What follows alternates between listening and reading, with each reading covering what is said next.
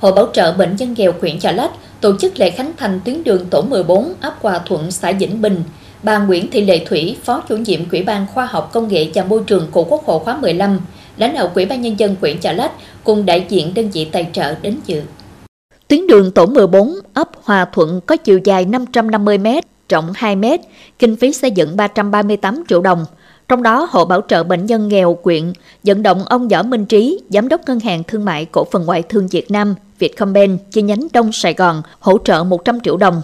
Bà Đinh Thị Hoảnh ở thị trấn Chợ Lách hỗ trợ 500 bao xi măng.